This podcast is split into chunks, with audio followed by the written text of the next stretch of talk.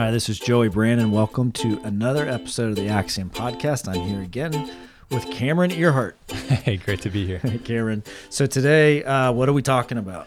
So we're talking about how to make business managers, or, or how to, um, you know, we have project managers. How do we uh, really help them become business managers? So let's start to frame the conversation. Um, let's begin. Tell us a little bit about, you know, how typically do we promote these people? How do they become project managers? Yeah, so we have, and uh, we should probably uh, disclose, like we have a pretty uh, specific type of employee in mind, type of manager in mind. So these are like construction managers, project managers, department managers, people who've been given responsibility over a segment of the business, as opposed to, uh, say, a customer service manager. So, customer service manager is not necessarily responsible for revenue coming into the business Right. and costs going out of the business. They're responsible for managing a group of people. But a project manager or a department manager, like a new construction department manager or a, uh construction manager,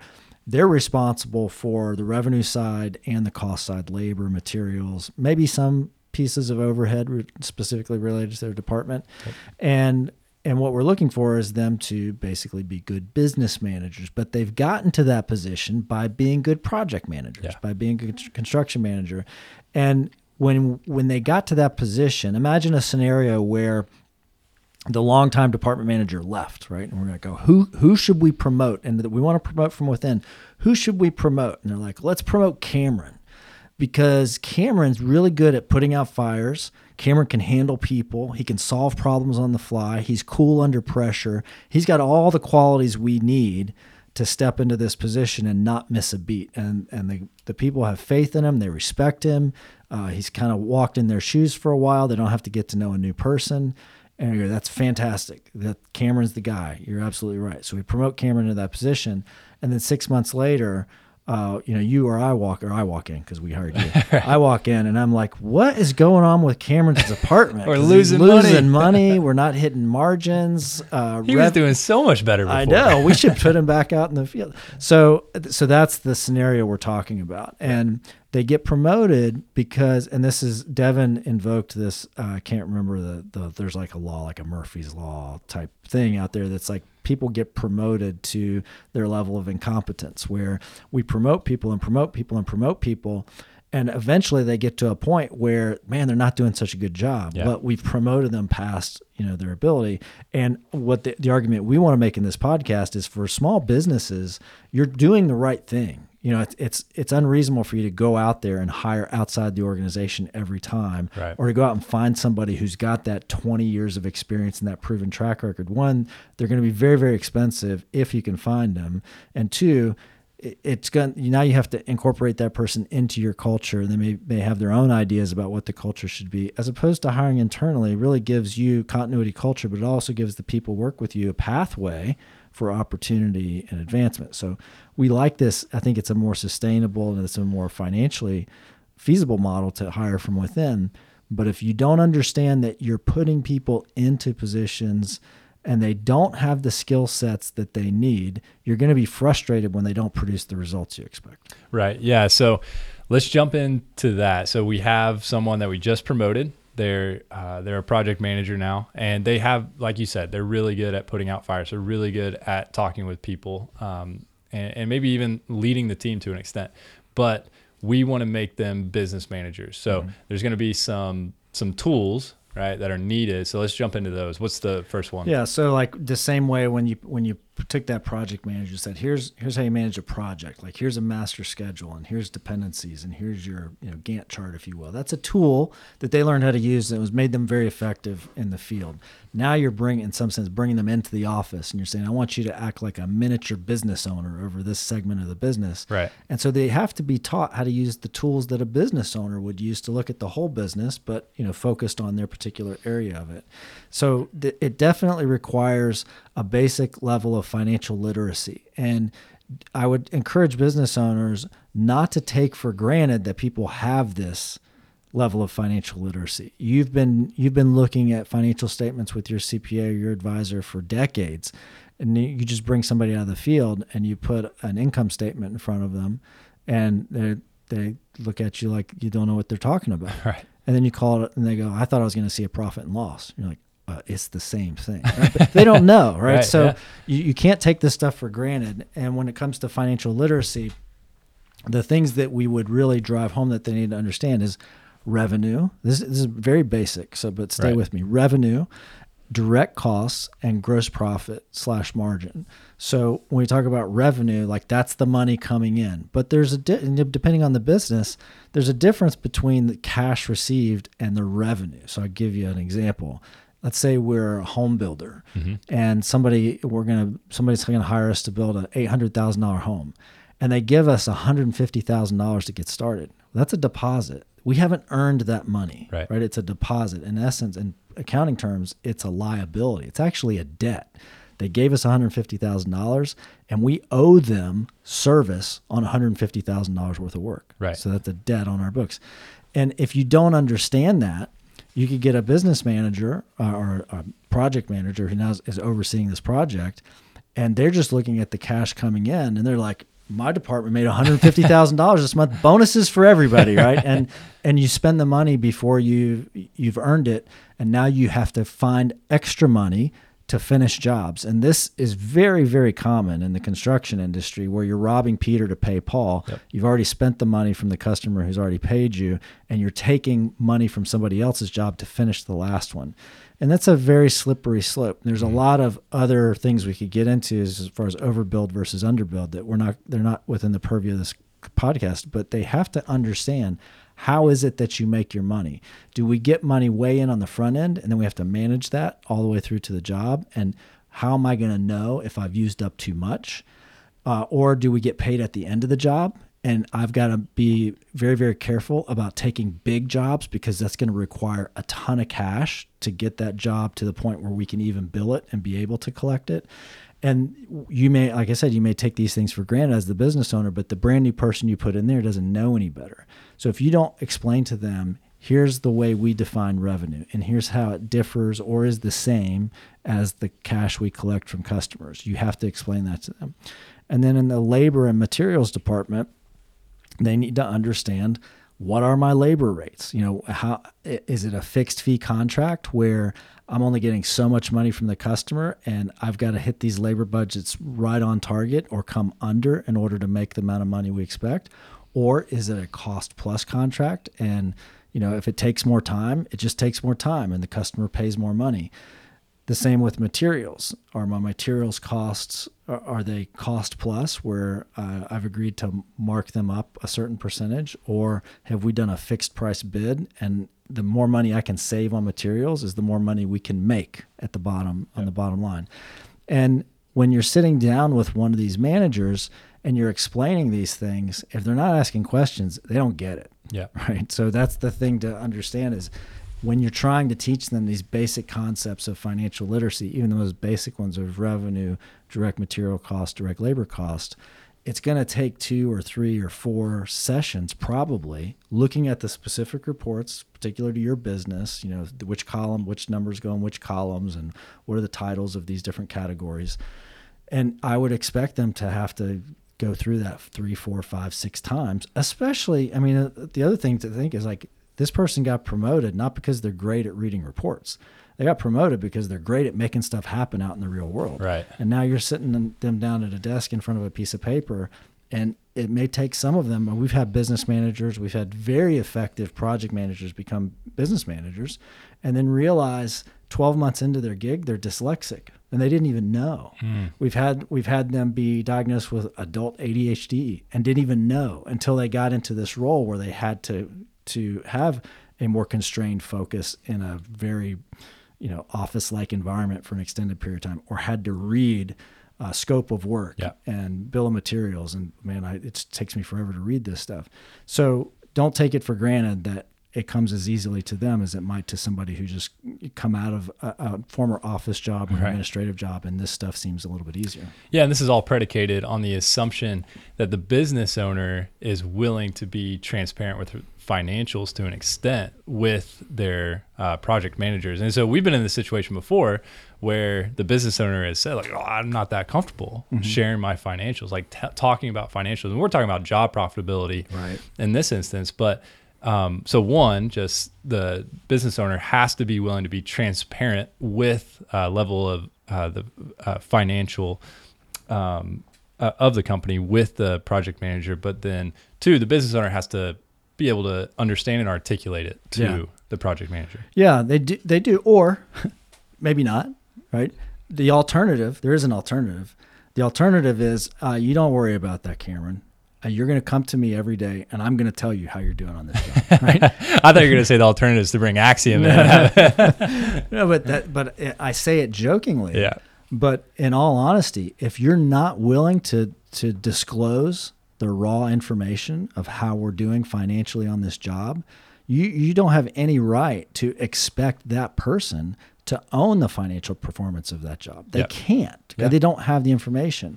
And so you think about it that way and you're like, do you want to go through the job reports every morning? Do you want to go through the scheduling every morning? Do you want to do the math every morning and then sit down with every one of your job your project managers and say, "Yep, you're doing good, thumbs up," or "You're doing bad, you got to do better today." But they don't know where they got to do better. They don't know whether they're missing on hours or whether they're missing on materials or whether they spent deposit money they shouldn't have. So yeah, it uh, you're correct. It requires you to get comfortable with a level of transparency. Where I would encourage business owners is, yeah, but not that much transparency, Right. right? If, if you look at this, um, they they know at some point they most of them know how much you're getting paid by the customer Yep. because you're bragging about the eight hundred thousand dollar contract or the three point two million dollar contract or the hundred eighty thousand dollar contract that we got. Right now, we got a good one today, guys. So now they've got one piece of information. They we know they know how much you're making on the or the, the customer's paying you on the job, Mhm. and then we're asking you to say, hey, uh, tell them how much the, of their guy how much their guys are getting paid to work on this job. Well, they already know the pay rates for those guys because now you've at this point you've probably handed over some hiring and firing responsibility. Yep. They have to place ads and they have to know what market rates are. So they know what everybody's making. And then it doesn't take a rocket scientist to go on the internet and find out what material costs are. so they can put all this stuff together. What do you really, you know, if you're like, "Oh, I don't know if I can trust them with that information." Yeah. The information's already out there Yeah. right? Or th- what's what's actually happening is some of the information's out there, and the number one piece of information that's almost always out there is sales. So if you fail to share with them the cost information, what you're leaving them with is a false impression of what's really left over after hmm. the job, and they think that we're extraordinarily profitable, and so they don't see a problem with missing a scheduling item here or there. They don't see a problem with a little bit of a cost overrun or that piece of equipment was a little bit more expensive. You said we blew it on the equipment, but man, we made a million dollars on this job, right? They don't realize that the profit that was budgeted in that job might have been uh, on the million bucks, maybe a hundred thousand, Yep. and we just had a twenty thousand dollar miss on equipment. Twenty percent of our profitability just evaporated. Yeah. So you're not you're killing yourself by not sharing the information and you're fooling yourself into thinking, oh well, you know, they don't need to know that. Well, I know you could keep going down this road for a while. Maybe we just need to do a whole nother podcast episode about that in itself because I'm pretty passionate about that. Yes, yeah. All right. So slippage. Let's talk about that for a second. Yeah, so slippage is really um, it comes to that scheduling portion of it. So the information that we're trying to share there, in addition to the financial information, is how much time have we missed because of uh, it could be all kinds of things. Could be we missed it on that we just were unrealistic on our scheduling. We have material delays. We have people out sick. COVID was a big reason for slippage with workforces out. But when we're talking about slippage, what we're talking about is when you own a business and you're doing like project work, for instance, the, you have an idea of how many projects you can get done over a year, and let's say that that's uh, let's say that's 12 projects to make the math easy, and let's say that the overhead, so the office salaries and the materials and supplies and other things, for that same year, are $240,000 that's kind of tied to that department. That means that twenty thousand dollars a month is going into overhead, mm-hmm. and we can only do twelve jobs a year. So if we have a job slip thirty days, we've got to we've got to eat that twenty thousand dollars worth of, of overhead that month that that job was supposed to cover because now that job has to cover two months Right. and there's only enough revenue to cover one. So slippage is this idea of when did we start, when did we plan to finish, and where are we now? Mm-hmm. And it's important in my mind that we ask our project managers and our business managers when it comes to slippage to keep the finish line in mind. But that's easy. That's what their focus is on. When are we going to get this done? When are we going Right. to get this done? But the, if we don't keep the start line in mind too, we may lull ourselves into a false sense of uh, comfort, I'll say, about, well, it only pushed back three more weeks, right? But three more weeks at the end of a 52 week project, okay, that's that might be fine. But if that 52 week project was supposed to finish in 20 weeks, and we're like another three weeks, you're like, wait a minute, like the the start line is way way way back there. And you're telling us we're going to go three more weeks. And so you have to keep the rear view mirror in sight at the same time you're looking out the front windshield and understand from a slippage standpoint how much have we really given away on this job because it will drive the urgency and decision making about what it takes to get it across the finish line Yeah. So, okay. So to recap so far, so they have to have a level of financial literacy, be able to understand job profitability and take ownership of that. Um, they have to take ownership of timelines, understand slippage, understand that falling behind timelines costs money.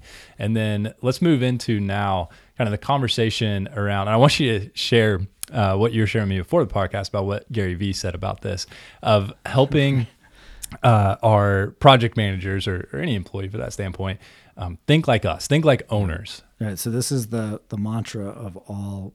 Uh, this is the wish of all business owners, and it's like, okay, I'm going to give them these tools. I'm going to, you know, financial literacy. We're going to go to school on that. I'm going to teach them how to read all the reports. We're going to understand scheduling and slippage, and I want them to act like an owner. And somebody, Gary Vaynerchuk, is kind of a, a media, social media uh, business consultant advisor guy and somebody's asking him after one of these talks how do i get my employees to act like owners and he's like you're an idiot they're never going to act like owners it's Right. unfair to expect them to act like owners unless they're owners mm-hmm. right and i loved that because everybody wants their folks to, to act like owners but what they're missing is that person doesn't have an ownership incentive Right.